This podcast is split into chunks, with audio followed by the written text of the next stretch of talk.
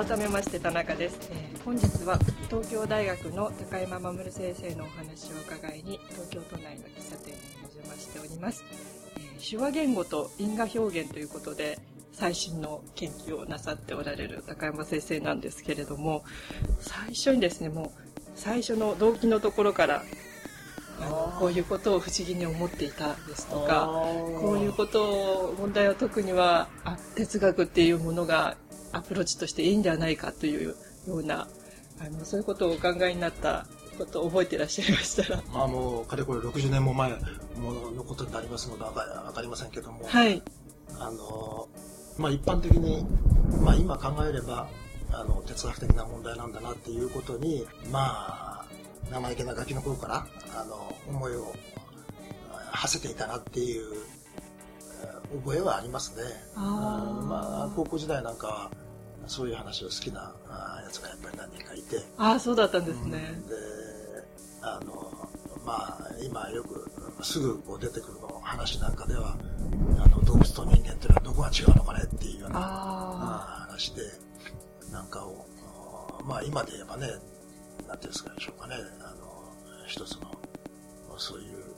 動物対人間っていうことのテーマになってるんだろうけども、例えばそういうようなあのことについてななんか結構突っ込んで話をしたようなあの話はまあ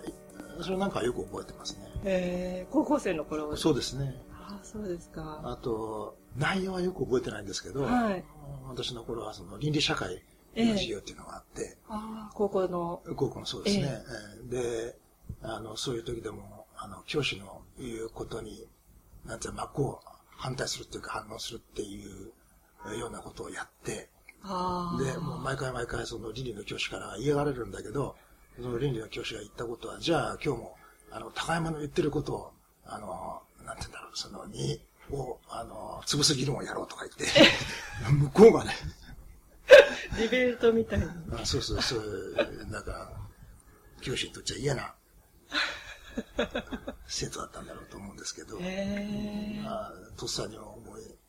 出すことって言えばそんなようなことですけどね。しょうもない話だ。あいえいえいえ。学生運動とかそういうのはまだ関係ない時代だったんでしょう東大入試がなくなったのは44年。で、私が入ったのが43年ですので、まあその、いわゆる大紛争っていうか大闘争とは関係ないええええええ。ですけど、まあ考えてみれば、まあ安保闘争とかね、そういうのはもうすでに終わっていた時代なのかな、高校生の時は。だからまあ、最初の狭間の平和な時期だ、まあ学生たちにとってっていうか、そうだったんですね。すけど、その中でちょっと先生としては困った。困った、まあそうですね。なんかそういう、まあそんなこと言うと口はばったいことになるけれど、何かこう、根っこのところをつかま、つかまないとなんか気が済まないみたいな、なそういうような思いはあったような気はします。それからあの東京大学の哲学科に進学されようと思われた、まあ入ったのが文一だから法学部なんですけど、あそうですか、うん。で、進学するときにまあ文学部に移ったわけなんですけど、ええええええ。哲学をやろうというとことはその時に考えてらっしゃったんですか？まあそうです。その時っていうか、やっぱりだから、法学とか政治学とかって、あの、やるについても、やっぱり哲学やらないとダメじゃないかな。のが一つと、まあなんだろうね、そういう思い出話はあんまりなんだ、くすぐったような 感じで、いえいえなんだろうね。だけど、高校生も聞いてると思いますので。なんていうのかな、その、やっぱりこう、まあなんで生きるんだろうっていうようなことにね、あの、決着をつけないと、なんか生きられないみたいなそういう思いがあって、まあ、だから、迷ったのは、もう、あの、クリスチャンになってね。キリスト教、うん、やっぱり宗教っていうのに相当興味があって、ええ。教会に通ったり、あの、聖書研究会とかって大学のに出て、ええ。出てたりしてたんですけど、はい。もうだから、まあそんなこと考えたって、どうせわけわかんない話だから、ええ。もうクリスチャンになってそのあたりには決着をつけて、あとはちょっと商社商社マンかなんかになろうかなとかね。商社マンそう、そうですよ。だって、だってっていうこともないけど、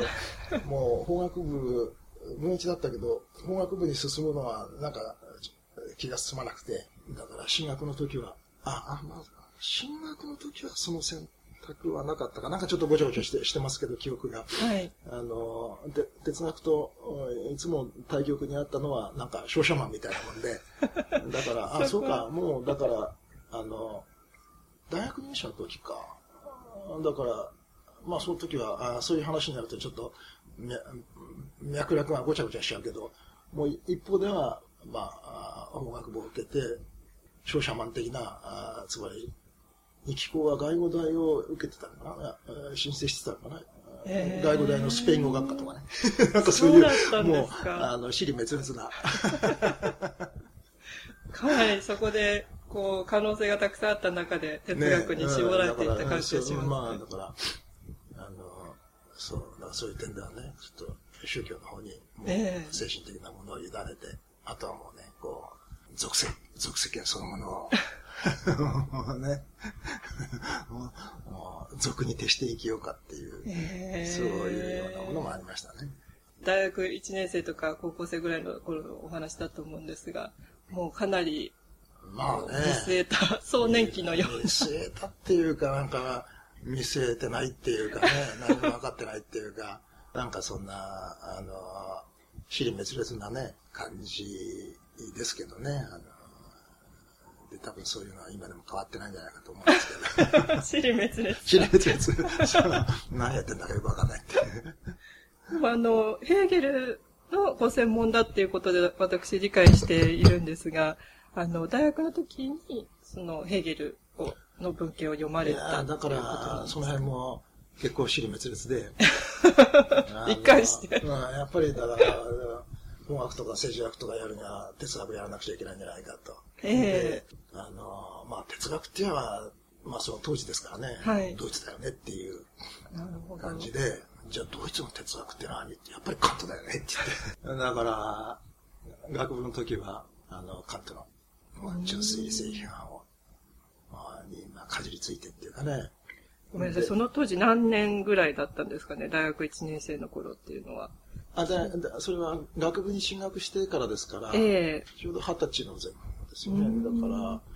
46年え昭和46年。で、まあ、関東、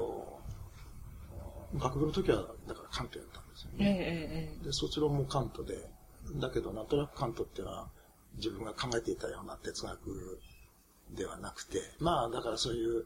生きるってどういうことなんていう、そういう、なんか、もう一番根本的って言えば根本的だけど、青臭いって言えば青臭い、あの、ようなことを考えてたもんだから、ええまあ、た、他方でやっぱりその時時代っていうのは、もう実存、いわゆる実存哲学全盛の時代？だから、あの、基本的にはそういう方向を向いていて、はい。で、まあ、関東やってみて、でも、なんて言うんでしょうかね。だからといってそういう現代哲学を、なんていうか、やるっていう気はしなくて、ううんん。現代哲学ってのは別に自分が生きてるんだから、まあ別に現代本で読まなくてもいいんじゃないのっていう感じがしたもんええだから、ええまあ、やっぱり哲学やるんだったらば、あの、もうがっちりとした古典的な、オーソドックスなものをええやりたいっていうふうに思ったもんだから、関東やってね。で、まあ、それこそは哲学だ、哲学だろうと思ったもんだからなんだけど、だけど、もうそういう実存哲学的なものなんていうのは、その、関東にないっていうことはないけれども、少なくとも関東に見つけるなんていうのは大変な仕事で、そうですよね。学部の学生なんかにできるなくて、えええまあ、卒論書いたんだけど、全然満足できなくて、で、もう関東やめようと思って放り出して、でじゃあ何やろうかっていうと、だからその頃、シェリング、はい。シェリング、あの、カント・フィヒテ・シェリング・ヘーゲルのえええシェリングですけど、が、あまあ、あの、実存哲学の源流だみたいなね、話が出ていて、えはい。で、学生っていうか、その、若者から見れば、シェリングの哲学なんていうのはもう、雲の上の存在っていうか、もうすっごいやっぱり哲学っていう感じがしてうね。んで、実存哲学の研究だっていうから、じゃあもうそれをやろうとかっていうふうに思って、あ、そうですか。で、修士に入った時は、だからシシェリングをもう全く新たに始めて、ええで、もうこれをライフワークにしようなんて言ってね。シェリングがもうその時に定まったんですね。まあそう、いや、その時にはね、にはね、もうせっせと分厚い主張、あの、フラクトアってドイツ文字で書かれた。はい。あれはせっせと読み始めて、ええたんですけど、だけどね、まあそんなこと言うと怒られちゃうんだけどさ、もうね、あれ読み始めたらまあ、もうたちまち嫌になっちゃったんだよね。へえー。それなんかね、まあそう言うとさ、ねまあそういうのこんな録音なんかされちゃ困るから、ね、ブレコにしてもらえると困るし、まあだけどまあ関係者はみんな知ってる話なんだけど、えー、もうなんて言うんでしょうかね、もう、まあだからそんなこと言うと怒られちゃうけど、もうすぐそう、こうなんていうか、そ、そ、そこが見えちゃったっていうか。もうシェリングってこんな鉄なのかなっていうんで、もう一年ぐらい読んだらがっくり、もう勝手なだからね、あの、なんていうか、そういう、まあそれこそ思い込みになるかもしれないんだけど、えー、もう一年も読んだらば、もうたちまちもう嫌になっちゃったんですよね。その時見つけようと思われてた実存のテーマっていうのは、ちょっと想像と、まあ、もちろんそれは、あの、語られて、まあ、いやいや、問題自体は、そういう、まあ、言うならば問題領域は、まあ、そういうものであったわけなんですけれども、えー、その、そのて、それについての哲学的な議論、はい。そんなものの、もう、浅さ。そう言うと、もう社論協会の連中はもう、もう、もうね、もう、ど、ど、どやされちゃうんだけども、だけどね、だけどまあみんな、その後、だからもうそのすぐ後だけど、もう修士の2年間だけで、もうシェリングはもうやめちゃってまた振り出しちゃったんですよね。そうだった修論書いてね。だからもう、シェリングを読み始めて、それ以外のことはもう何もやってないから、なんか修論はシェリングで書かざるを得なくて、で、もうだから読んだものを元にして、わーっと修論書いて、でも、シェリングはやめたと。青春の2年間を費やしたけれども。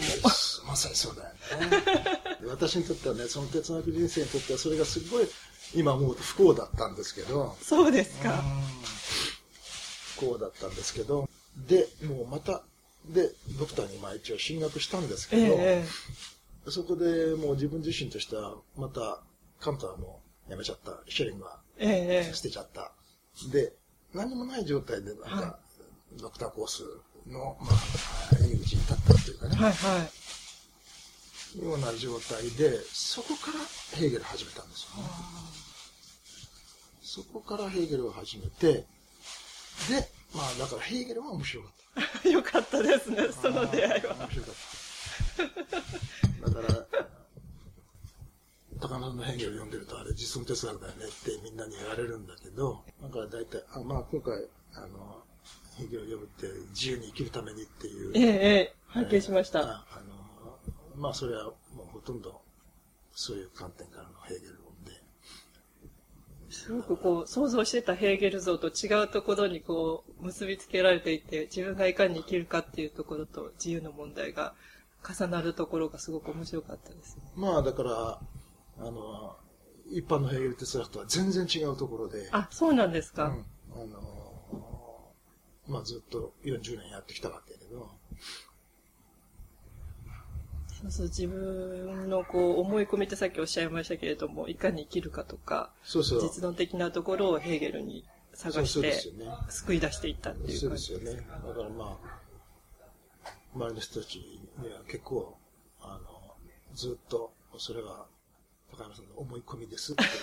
とを言われ続けて、自他ともに認める。自他ともに認める。だけど、まあ、自他ともに認めるって言うけれど、私としてはもうそれこそがヘーゲルの、あの、なんていうか、真のヘーゲルだっていうふうに、まあ今でも思ってまして。ええ。ー、だからまあ、今回小さな本だけど、それはもう全面的にそれをぶつけさせてもらったっていう。えー、ちょっと本の紹介もさせていただきたいんですが、えーと、この本の前に、インガロンの彫刻。自由の成立に向けてっていう本と、その次に自由論の構築、自分自身を生きるためにという本がですね、東京大学出版会から、えー、それぞれ2010年、2013年に出されてまして、この2冊の本でかなり高山先生が何を考えていらっしゃるかっていうのを、文体もすごく平易ですので、高校生の方にも、あの、お分かりいただけるような形だと思うんですけれども、テーマ自体はすごく古典的なテーマで、因果論と、まあ、自由の問題なんですけれども、それをこう、最後の最後でこう、ヘーゲルのところで、こう、接点を見出して、そこから、あの、自由に生きるっていうのはどういうことなのかっていうところでまとめられていくところがすごく興味深かったんですけれども、あの、そのようなところがまた最近では手話の問題に、あの、接点を見出されていて、えっ、ー、と、近年の研究プロジェクトでですね、手話言語における哲学表現の可能性についてという研究プロジェクトを立ち上げられてまして、哲学手話の会というあの、手話を母国語とされる、まあ、日常手話を使われるろう者の方々と哲学的な主題で議論をされておられます。私も一度お邪魔したんですけれども、こういう会が、あの、今まであったのかと思えるぐらいにすごく刺激的で、あの、心身問題の会の時にお邪魔したんですが、哲学で後天的に言われている心身二元論ですとか、心と体の関係の問題を手話で考えていらっしゃる皆さんがどう捉えているかっていうのを、あの、一緒に議論させていただいて、すごく面白いなと思いまして、どうしてこういう形で手話の方に、あの、ヘーゲルの実存哲学っていうところからシフトされたのかっていうところもお聞かせいただければと思うんですが。無茶ななんかつながりになっていやいやまあ、今、現在って言いますかね、の時点では、その、手話と私の問題関心っていうのはもう、非常に、なんていうか、あの、なんつうかぴったり、ぴったりとこう、あの、くっついてまして。はい。まあ、因果関係と自由っていう、まあ、二つが、まあ、言うならば私のメインテーマなんですけど、まあ、一つの因果関係に関しては、あの、つまり、まあ、私のあの本が因果、因果論の彫刻っていうんですけども、はい、あの、まあ、世界を因果的に了解するっていう、そういう了解形態っていうのは、もう、あの、まあ、間違っていてっていうのはちょっと語弊があるんですけれど、えー、あの、真相を捉えていなくてですね。で、そういう世界の因果、因果的な了解っていうのは、まあ、彫刻っていうのは克服されるべきなんじゃないかっていう、はい、あの、まあ、趣旨なんですけれども、その、なんて言うんでしょうかね、克服形態っていうか、つまり、音声言語だと、どうしてもその言語の特性として、この世界を因果的に了解せざるを得ないっていう、そういう方向に導かれざるを得ないつまり言語表現形態として。面白いですね。うん、線形的な感じなので。何的です線形的。ああ、そうそうそう。そうそうそうそうそうそうそうそうそうそうそうなんですよね。ええー、そうそうそうそう。だからもうみんなその音声、要するに言語表現形態に騙されちゃって、一般の人たちももうてて現代のもう名だたる哲学者もほとんど全員がこの世界を因果的に了解しようと思ってるし、うん、それを前提にして、あの、世界論というか、なんて言ったらいいのかな、その、まあ、存在論と言ってもいいと思いますけど、ええ、を展開しようとしてると、私は言い得ると思うんですよ。だけど、まあね、もう簡単に言ってしまえば、はい、それは間違ってる。間違ってる。間違ってる。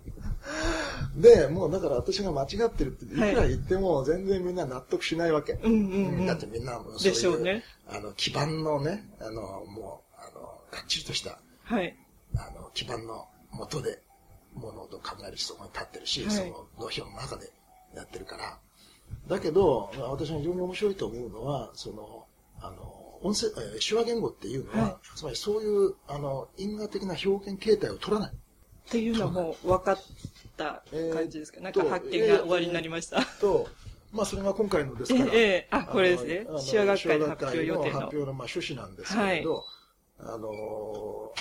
昭和言語においては、まあ、特有のい、あの、因果表現がなされるっていうか、因果、なんて言ったらいいんだろうな、因果的に捉えられていないっていうか、もちろんその手話表現においても因果関係っていうのは、もちろんあってね。ええあの、因果関係っていうのは非常に重要な関係性なんだけれど、言語の構構造自体が因果結合関係になっていない。なるほど。あの、音声言語は全部、あの、まあ、全部って言ったってそんなにあの、知らないけど、まあ、英語とドイツ語と、あの、まあ、多少フランス語と、ちょっとギリシャ語と、もっとちょっとラテン語ぐらいしか知らないけど。あと日本語ですよね。日本語ね、もちろんね。日本語と。それだけあれば十分だと思います。だから、もう、その方がもうね、あの、山のように音声言語があるわけだから。ええーうん、まあ、だから、あの、手話の、あの、専門家に言わせると、そういう、あの、手話言語的な表現を取る、表現形態を取る、あの、音声言語もありますっていうこと、あの、ではあるみたいなんですけど、うん、ですけど、もうそれは非常に特殊な、あの、数少ない例で、ですから、そういう意味では典型的に、あの、手話言語は、因果結合的な表現を取らないっていう、うん、そういう表現形態を持っている。面白いですね。だから、だから、まあそれがね、どこまで、どこまで説得的どうかかどうかはわかりませんよ。わかりませんけれど。ちょっと、突き詰めていっていただきたいですね。まあ、ある程度は、あの、中山慎一郎さんとかね、ええー、春さんに、まあ、あの、承認してもらってるっていうかね。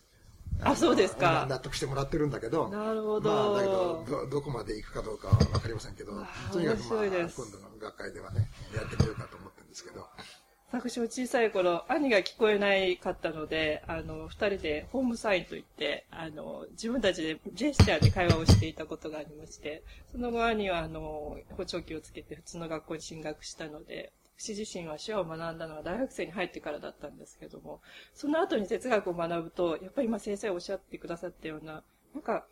こうちょっとフェイクと言いますか、こう音声言語のこう、フィルターを通して想像されたなんか問題がすごくたくさんあるような気がしまして、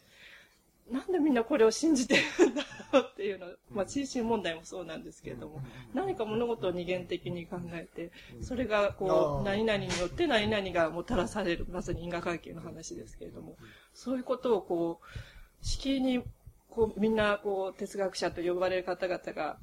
何千年の時間をかけて議論されていらっしゃるのを初めてその大学院に入ってから知ったんですけれども、これ多分手話母国語としている人が聞いたらびっくりするだろうなと思えるような問題がたくさんあったので、今の先生がそこを突っ込んでいってくださってるっていうのがむしろそういう話は私の方がお聞きして 心強いなと言いますか、私はもう本当に中途半端なので、あの、いろんなことを知識として浅く知ってる限りなんですけれども、なので、あの、実感を持って、こ個人的な感覚としてはですね、そういうことを感じていたので、もうすごく今のお話は、もうどんどんやってくださいっていう感じが あるんですけど。面白いと。その面白さをどうして、どういうきっかけで気づかれたんですか？いや、まあね、その、そういうことを気づいて、まあ、本当まあ、なんていうかな。こういう質問なんかインガーロに取ってる感じで。うん、いいいんですけど、まあそういう話をすると、その自分のまた、あの、なんていうか、あの、あの、脈絡をなさってるし、シリのつさが、あの、表立ってしまうからね、あんまりそういう話には触れたくないんだけど、触れたくないんだけど、まあ、だからそういうことが分かったから、えー、あの、手話を、に目を向けようとしたとかっていう、そういうね、ちゃんと筋道だった話じゃないんですよ。そんな、まああの、まあそんな話あんまり、あの、何の、なんていうかな、その今までできてないから、まあ、できる、本当はできる話じゃないんだけど、まあもともと、まあ手話に関心を持ったっていうか目を向けたっていうのは、むしろそういう、こういう全然哲学的な脈絡ではなくてね、えー、なんていうかな、その、もうだから、大学入るときになんか商社マンになるとかね、いろんなことを考えたこともあるし、まあそういう哲学的な面もあったんだけど、まあもう一つは、まあキリスト教っていうかな、そういうこととも関連したかもしれないんだけど、もうそういう、あの、なんていうのかな、まあある意味で社会運動みたいなね、ことをやりたいなっていう思いもあったんですよ。まあ定年を機に、そういう方向っていうのは、まあ、社会運動というか、社会活動っていうか、そういう面に目を向けてみたいっていうか、ちょっとそういう世界に身を置きたいなっていうような、あの、いうふうに思思ったことがあって、えー、で、あの、あの3.11のね、あの、東日本のご地震もあったりして、まあ、なんなんかの形でと思ったんだけど、だけどまあもうちょっとね、あの、この年で、ボランティアで、あの家のど泥の排除に、えー行くっていうわけにもちょっといかないっていうかね、まあちょっとそう、まあそれでなんで昭和なのっていうことにもなるんだけど、まあそういう、なんていうのかな、重い、重いからっていうのかな、その、はいうん、あの、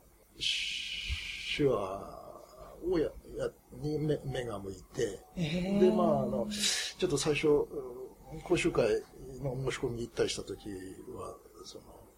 そういう意味での、なんていうんでしょうかね、その、ボランティアみたいなもの。えその時に、だから、あの、え江戸川ロシア協会なんかに、えっとに、話しに行ったりしたんですけど、そうですか、ん。向こうもびっくりされたじゃないですか。うん。でも、もう、なんていうかな、哲学者が手話講習会に。ね、そういう流れとしては、だけど、あもう、なんていうか、じ地元からも、なんかそういう外部の手話関係者とかっていうのは、こう、もう、拒否っていうこともないんでしょうけど、ええええ。もう自分たちでやるからっていうね、はいはい。もうそういう体制が整っていてっていうんで、なんかそういうことで、えロシア協会、外部のロシア協会っていうのはあんまりか関われないようなええ体制にな,、ななりつつあええったえ時期みたいなんです。えええなので、あの、ちょっとそういう面からも話を聞いたんだけど、まあ、その、え、あこれから手話を始めて、えそれで、えそういう関係で何をやろうとするんですか？とか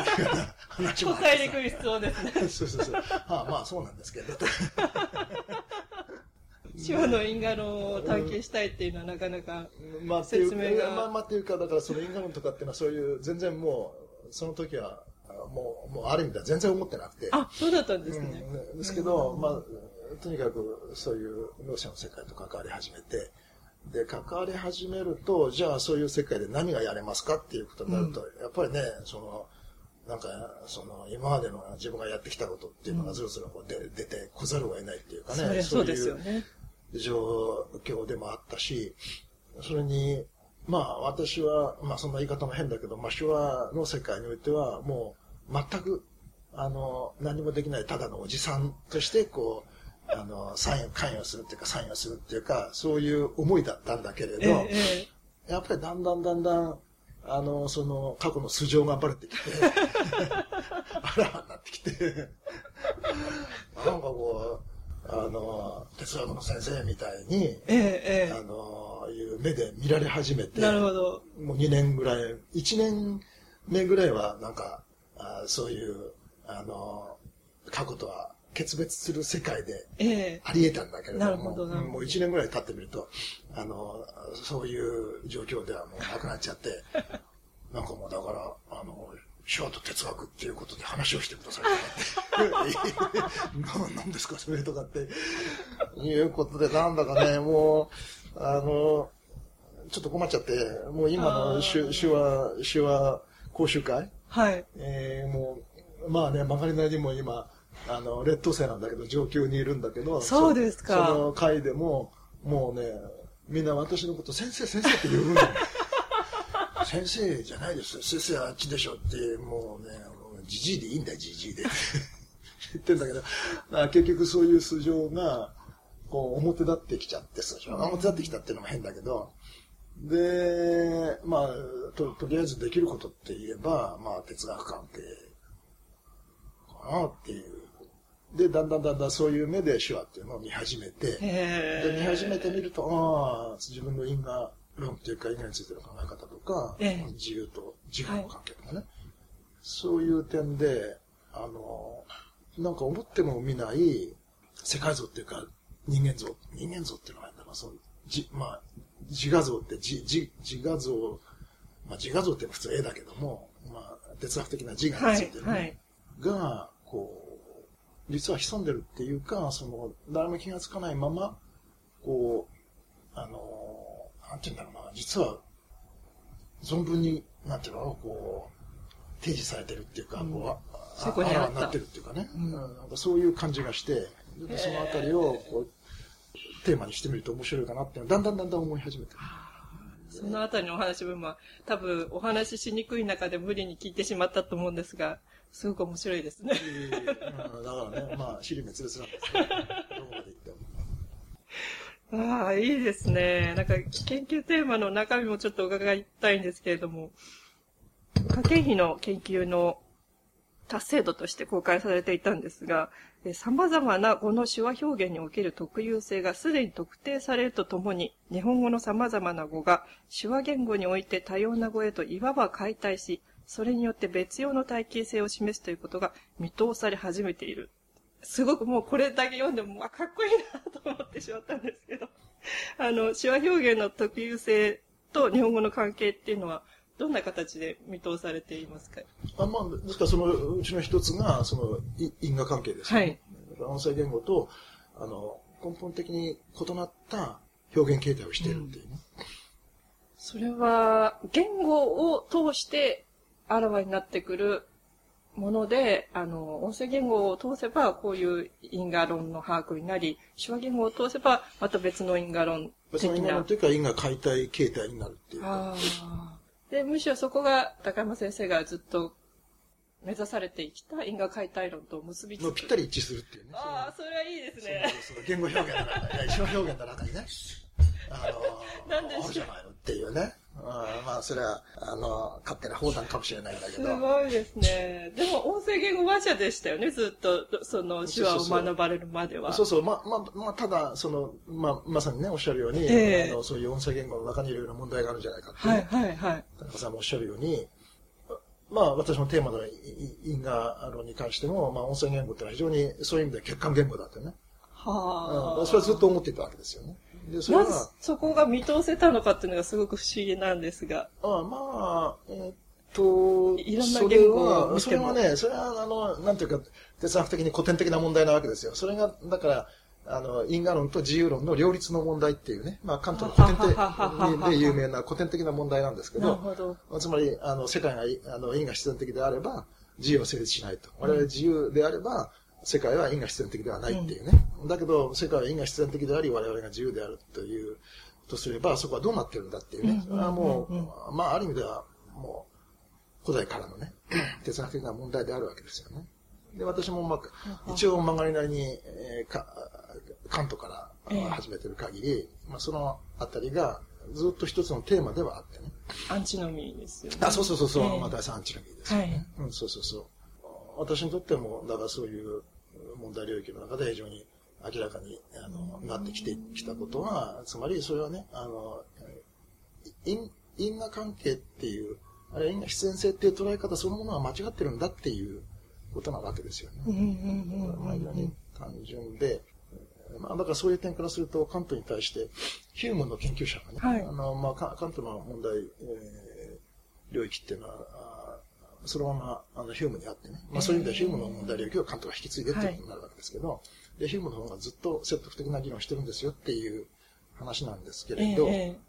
ー、まあもちろんヒュームの議論にも大きな問題があるわけだけど、問題があるわけだけど、で、その、まるまる私に言わせれば音声言語を引き継いでるっていうか、音声言語の地盤の中でやられてるわけなんだけど、だけど、あの、まあ、あの、ヒュームのの考え方の中に、むしろそう私が考えるような、その、インダムの解体みたいな話はあって、まあ、そのあたりと、あの、かか関係して、まあ、私の問題意識としては、そこ、そういう観点からそこにあって、そして、そういう、つまり、まあ、ある程度ヒューマンの中にある理論だって言えるかな、と思うんですけど、やっぱり哲学の力ってすごいですね。そこで音声言語で考えているにもかかわらず、整合性が保てないというところをちゃんと発見されていて。まあ、まあ、そうなんですよね。まあ、それは、そうなんですよね、うん。その力はすごいですね。うん、うん、そう。だけど、まあ、分かってみれば非常に、あの、簡単な話で、えー、要するに、あの、因果了解が間違ってるってこと どうして、そういうことね、わからないのだからもうね、また、そういうこと言うとさ、語弊があっても、それで、みんながつまはじきにされちゃうから、ね、要するに関東の人間は、まあね、そういうふうに主題化されてるにもかかわらず、うん、まあそういうこと言うとまたね、あの、つまはじきにされちゃうけど、あの、関東研究所っていうのは割合とそのあたり、無関心っていうかな、なんか、ね。素通りしているポイントなんですかね。そのぐらいでも音声言語の把握の力が強いっていうことかもしれないですね、まあね。逆に言うと。まあねこれちょっとシリーズで聞きたいぐらい 面白いのですが、あのもうここは触りだけであの時間が来てしまうんですけれども、あの今後の予定としてはこの手話学会で手話言語と因果表現という形で発表されて、その後ももう今までの因果のと自由の問題をどんどん手話の中でもあの同じテーマで探求されていく予定であるという。そうですね。まあだからそうなんです。まあ、もう一つのテーマがまあ自由っていうね、はい。自我っていうことですけどええ。まあそれは簡単に言えばまあ自由な自我っていうのはもうあの現現代哲学ではその実体化っていうのはもうもうタブーっていうか、はい。もうものすごく嫌がられる自由っていうものをあの社会の社会の構造論に解消するっていうのかな、うんまあ、そういう、まあ、社会の構造論である自然の構造論って言ってもいいかもしれませんけども、まあ、フォーダンスとかあのオートポイエシスとかっていうのはまあそういう方向なんでしょうけど、まあ、現代のその自我論というか自由論っていうのはほとんどそういう方向を向いてるわけですよね。えですけど私は全然もう根っから向いてなくて。でだからそういう人たちからもうねあの高山さんの自由論違う筋が悪いよねって定説でまあ多分そうなんだろうけど そうなんだろうけど私はだからもうこの手話言語との関係で、まあ、自由と自我っていうことをその、えー取り上げるっていうのはもうじ自由な自我っていうものをもう実体化するっていうね。もうそういう方向なんですよね。